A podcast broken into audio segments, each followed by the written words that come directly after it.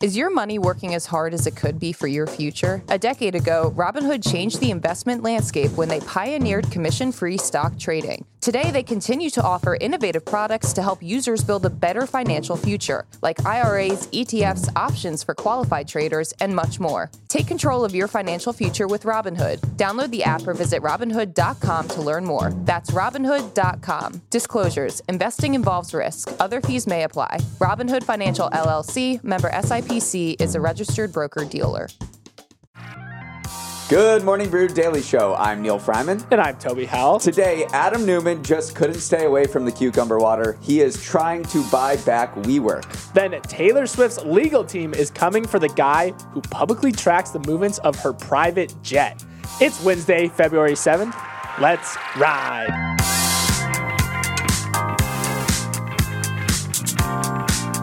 We have a major announcement to start the show today, ladies and gentlemen.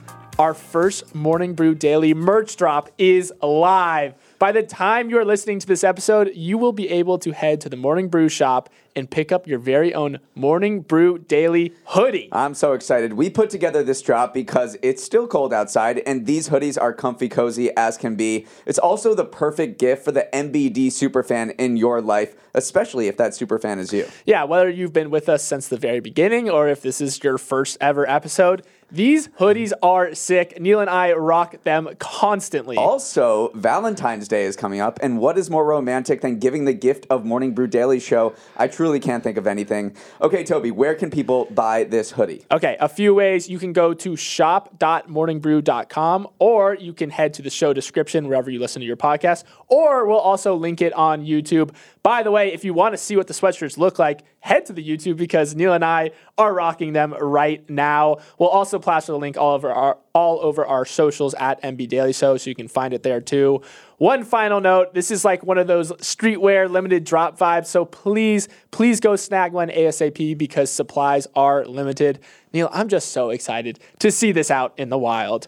Before we jump into the show, we have a quick word from our good friends over at Veeam. Neal, scale of one to Veeam, how are you feeling about the show today? Uh, like a seven? I, am confused about the parameters of the scale. Well, one is you're feeling bad, and Veeam is you're feeling confident and secure and resilient. I guess still a seven.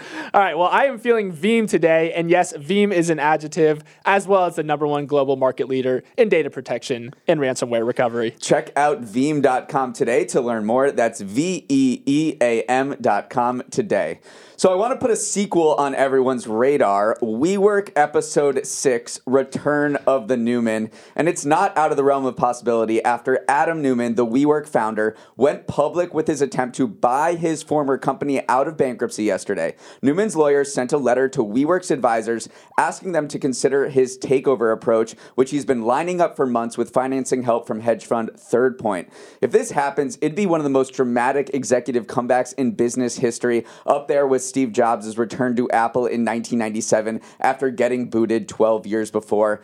But this is the part of the story where I remind everyone there is a long way to go. WeWork does not appear to be rolling out the red carpet for Neumann because Neumann said he's been stonewalled for months as he's tried to get information. Plus, he'd have to win the support of the senior creditors who are poised to gain control of the company following bankruptcy proceedings. Toby, I have to give you credit. You know, a few months ago, you predicted this would happen. This would happen. And now that it has, or at least it's moving in that direction, what is going through your mind? I mean, let's freaking go. You and I were sitting waiting for some smoothies yesterday when the notification for this story hit our phones, and we both just celebrated. It was as if the news gods had smiled upon us and sent us this new Greek comedy or Greek tragedy of epic proportions. Of course, it is just a headline for now, and the closer you look, the more the cracks begin to appear. I mean, even Third Point, the hedge fund that he was getting the financing from, said it had made no commitments as of now, and it was still only in preliminary preliminary talks. And then also WeWork responded that says, hey, we get a lot of offers like this on a week to week basis. So this is just another one. So but whatever. For one blissful moment, we were as excited as could be. Well, I think this is a serious offer because he, in the letter, they detailed how he's tried to buy WeWork for months now. He said he, he put up a billion dollars in financing. He offered $200 million.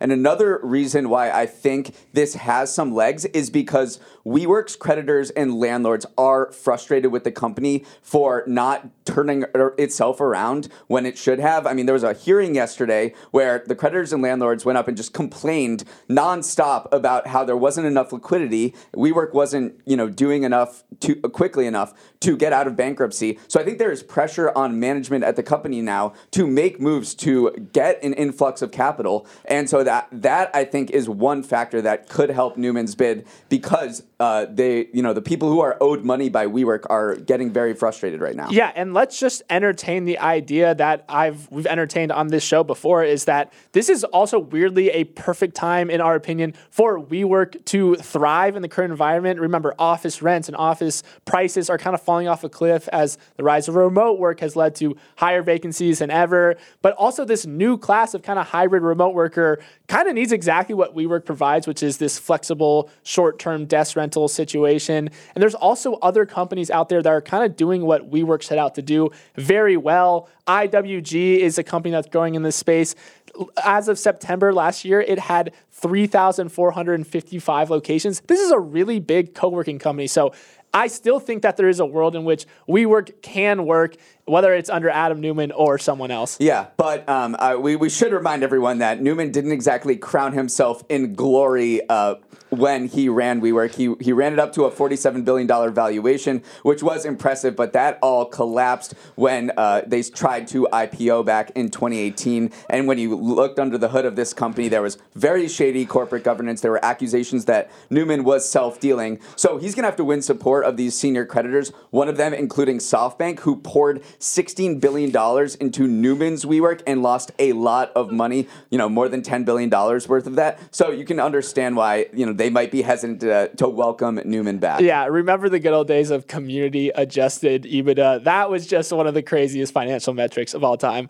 Let's move on. The world of sports on TV just got yet another shakeup in what was already a very shaken up industry. Fox, Warner Bros. Discovery, and Disney are combining forces like the Power Rangers to launch a new streaming joint venture that will move all their sports content under a single brand.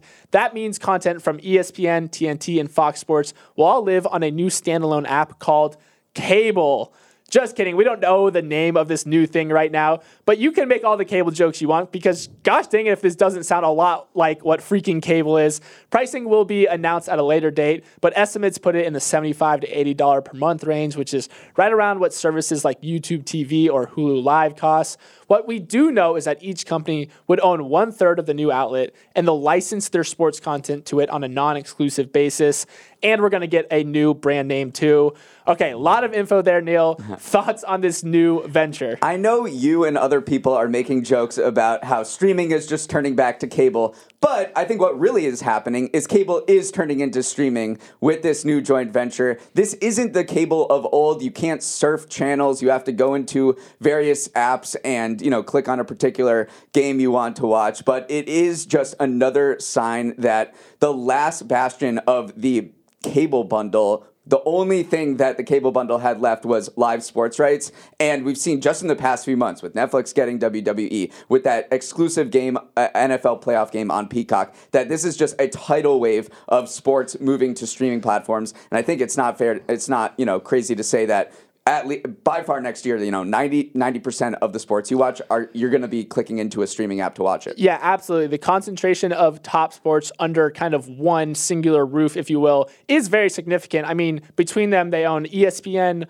Uh, Warner has most of the rights to NHL and NBA, while Fox.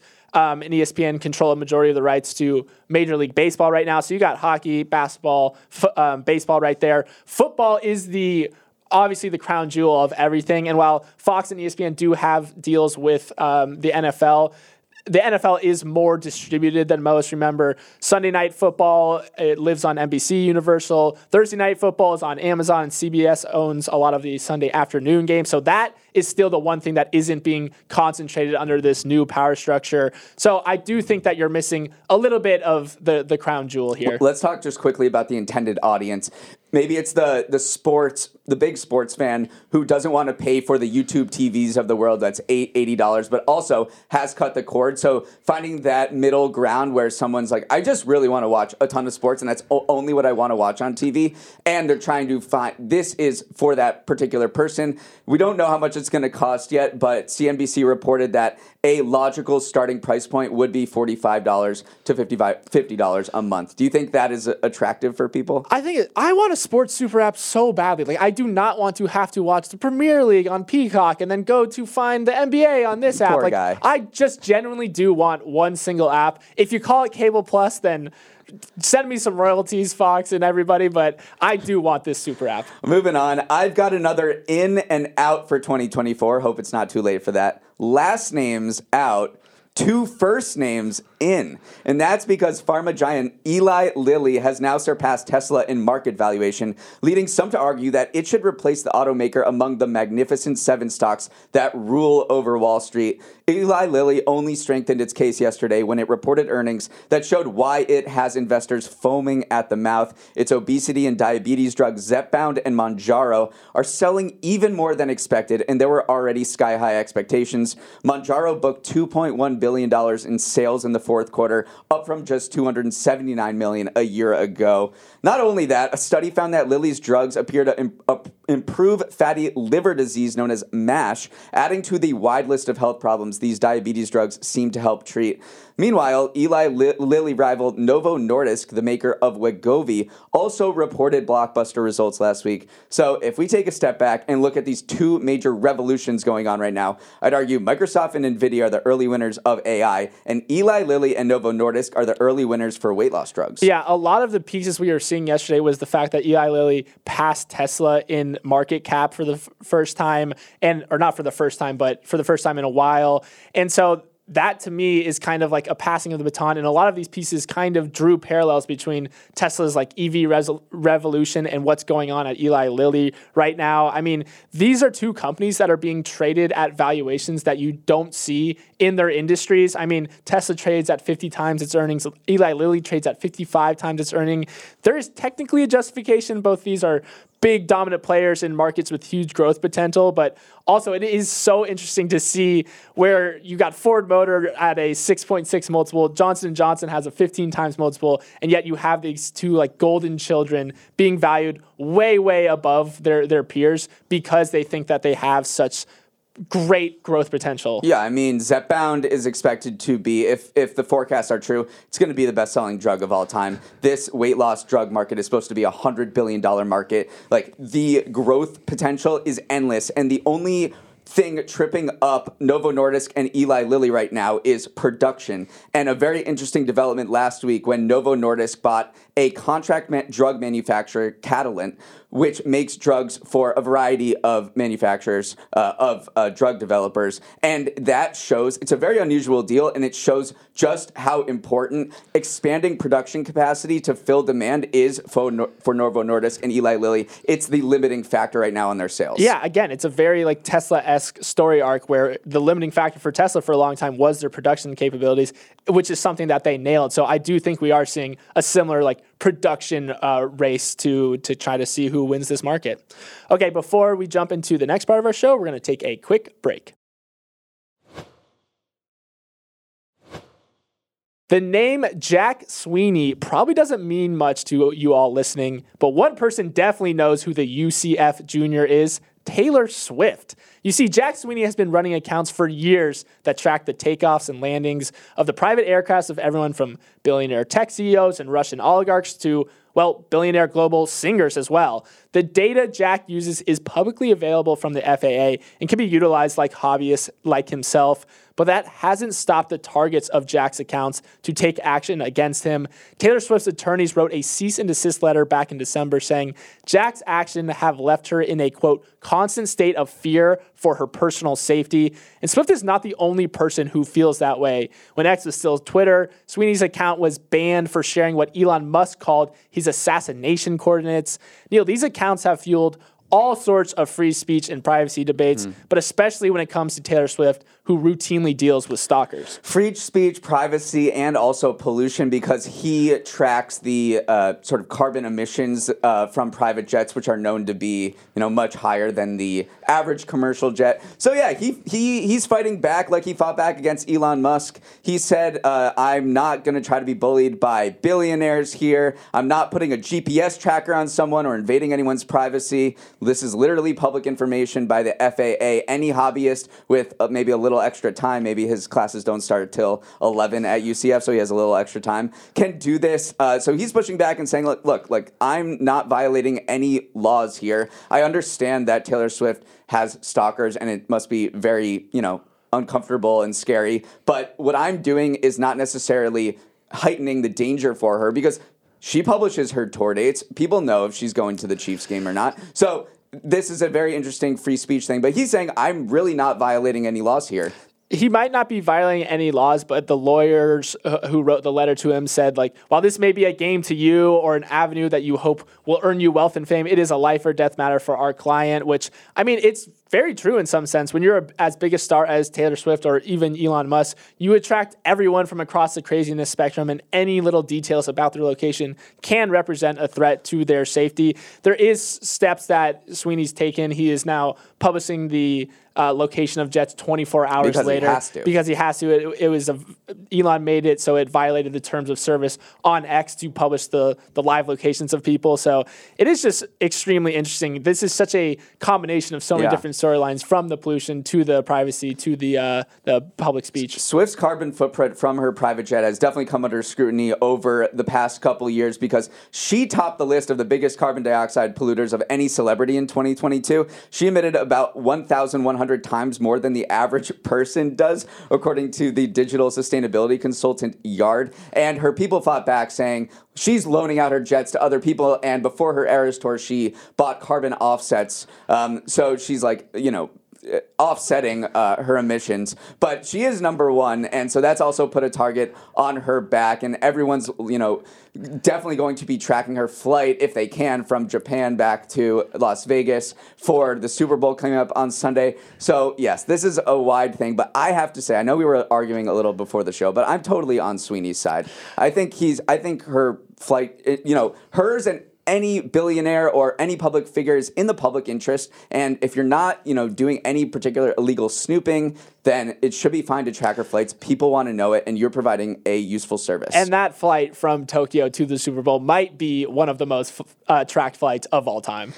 moving on the shroom boom is upon us. And how do we know that one metric you can look at is the number of busts executed by law enforcement officials. And a new report out yesterday showed those have skyrocketed in recent years. In 2022, officials confiscated 844 kilos of mushrooms containing psilocybin, aka magic mushrooms, which is a 273% increase from 2017. And the jump reflects soaring demand for shrooms as more studies have come out showing that it can potentially treat a variety of psychiatric disorders. In 2018, the FDA gave psilocybin a special designation to accelerate research into its treatment for depression, which could lead to approval for clinical use. And that approval hasn't happened yet, but the hype is hyping and the money is flowing in from VCs to startups, hoping to capitalize on the increased interest. 50 psychedelic companies now trade on US stock exchanges, and some forecasts call for the industry to grow to more than $10 billion within a decade. Still, shrooms are still considered an illegal substance federally, which is why you see these drug busts by law enforcement.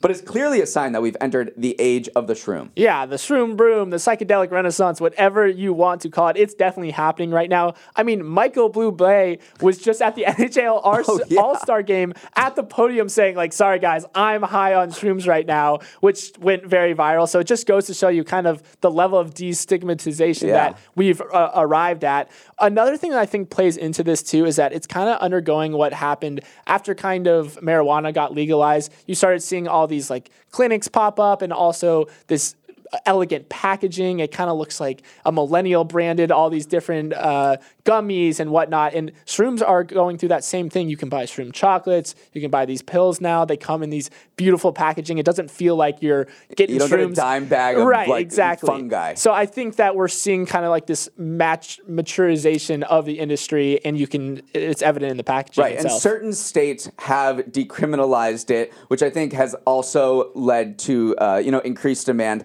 Most of the seizures, interestingly enough, happened out west, forty three percent of the total, and I think that's an indication because a lot of or most of the decriminalization and sort of deprioritization of mushrooms has happened out west, and I think that's where you see more of the action happening. Though also, the Midwest weirdly had a lot of seizures as well, so it's happening there. One, uh, the Wall Street Journal did just recently publish an article too about how a lot of working moms are turning towards uh, shrooms, microdosing throughout the day. A lot of people have said it's replacing kind of the classic glass of wine, and that when you go out to socialize, you might see people just popping in a pill of microdosing shrooms instead of pouring themselves a glass of wine. So you are seeing it infiltrate lots of different parts of society, from Silicon Valley all the way down to uh, the, the suburban mom. Experts uh, do say that you know maybe the hype is getting ahead of the science, which not surprising, and that people are self-medicating. And while it it's not the most dangerous drugs, magic mushrooms can lead to seriously bad trips and kind of just scar you for a while. So they do caution, like, be careful when you do this. It's not approved. A lot of the studies are, you know, theoretical in nature. We still need a lot more research out there. So kind of just take it easy. Take it easy. Let's move on. State slogans are not a thing that you probably think about very often, but honestly, maybe it's time you start because there is some drama that goes around these things. Take Nebraska, for instance, who is retiring theirs just five years after introducing it. Here is what they are ditching Nebraska. Honestly, it's not for everyone, which was funny and edgy five years ago, but now it just kind of calls attention to the fact that Nebraska doesn't really have the sparkling beaches or glorious mountains of other states. Technically, it was successful, though. The director of Nebraska Tourism Commission conducted a survey of tourists and found interest in Nebraska rose from 19% in 2019 to 39% more recently. Also, in the Portrait of American Travelers report last fall, Nebraskan had risen all the way up from dead last to 41st as the state travelers were interested in visiting. But Nebraska Governor Jim Pillen called it nonsense in a recent address, and now it's up for replacement. Neal, this whole industry of state mottos and state marketing is actually super interesting. Yeah, uh, I think Nebraska's was so bad it was good because I, I don't know if you remember when they released it five years ago, but it everyone talked about how everyone talked about it essentially how bad it was, and that in turn you know, it functioned as exactly what it wanted it to be. It got $7 million in media exposure alone in the two months after because everyone from Stephen Colbert to Kelly and Ryan were talking about it. So it was so bad, it was good. And it reminds me of a bunch of other debacles in the past, if you want me to run through them. Yes, please run through them because, yeah, we went down the rabbit, Rabbit hole, hole. of state slogans and there are some hilarious Well, ones. the number one thing that comes to mind back in 2016, Rhode Island, a state you know very well, released cooler and warmer as its slogan. And that was actually a huge debacle. It got the chief marketing officer for the state fired. It was the governor's worst week, according to one paper. So, and I think the reason is they paid, you know, $5 million to this marketing firm to do this huge campaign. And then they launched Cooler and Warmer. And then the video they put out also contained pictures of Massachusetts and Iceland. So this was a complete chaos. It was that's the most bizarre statement I've ever heard. Rhode Island, cooler and warmer. That is just purely nonsensical. Do want to just clarify: state slogans are not the same as state Right. mottos. Mottos are more of a unifying messages. Those don't change. Those are kind of like written in the state constitution. A slogan is tied much closer to tourism. So in Florida, the current one is "Must be the sunshine," which I actually stand by. That's pretty good. Texas had a really famous one for a while. That was "It's like a whole other country," Too real. which is too real now. So apparently, they have this new campaign going called "Let's Texas," which is a lot worse. Do you know what Massachusetts is right now?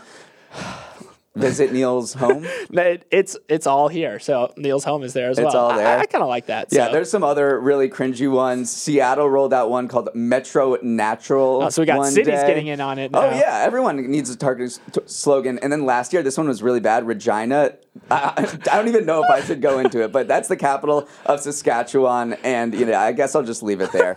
My favorite one though is Virginia is for lovers. I think that is so iconic. Very solid. Okay, that is our show for the day. Have a great Wednesday. And a reminder to pick up your MBD hoodie ASAP. You can find it at shop.morningbrew.com in the show description where you're listening to this podcast on our YouTube page and on Morning Brew's social accounts, Morning Brew Daily social accounts, I'm sorry.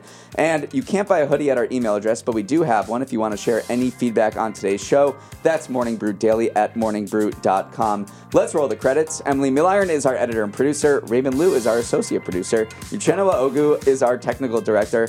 Billy Menino is on audio, hair, and makeup. Honestly, they're not for everyone. Devin Emery is our chief content officer, and our show is a production of Morning Brew. Great show today, Neal. Go buy a hoodie. Let's run it back tomorrow.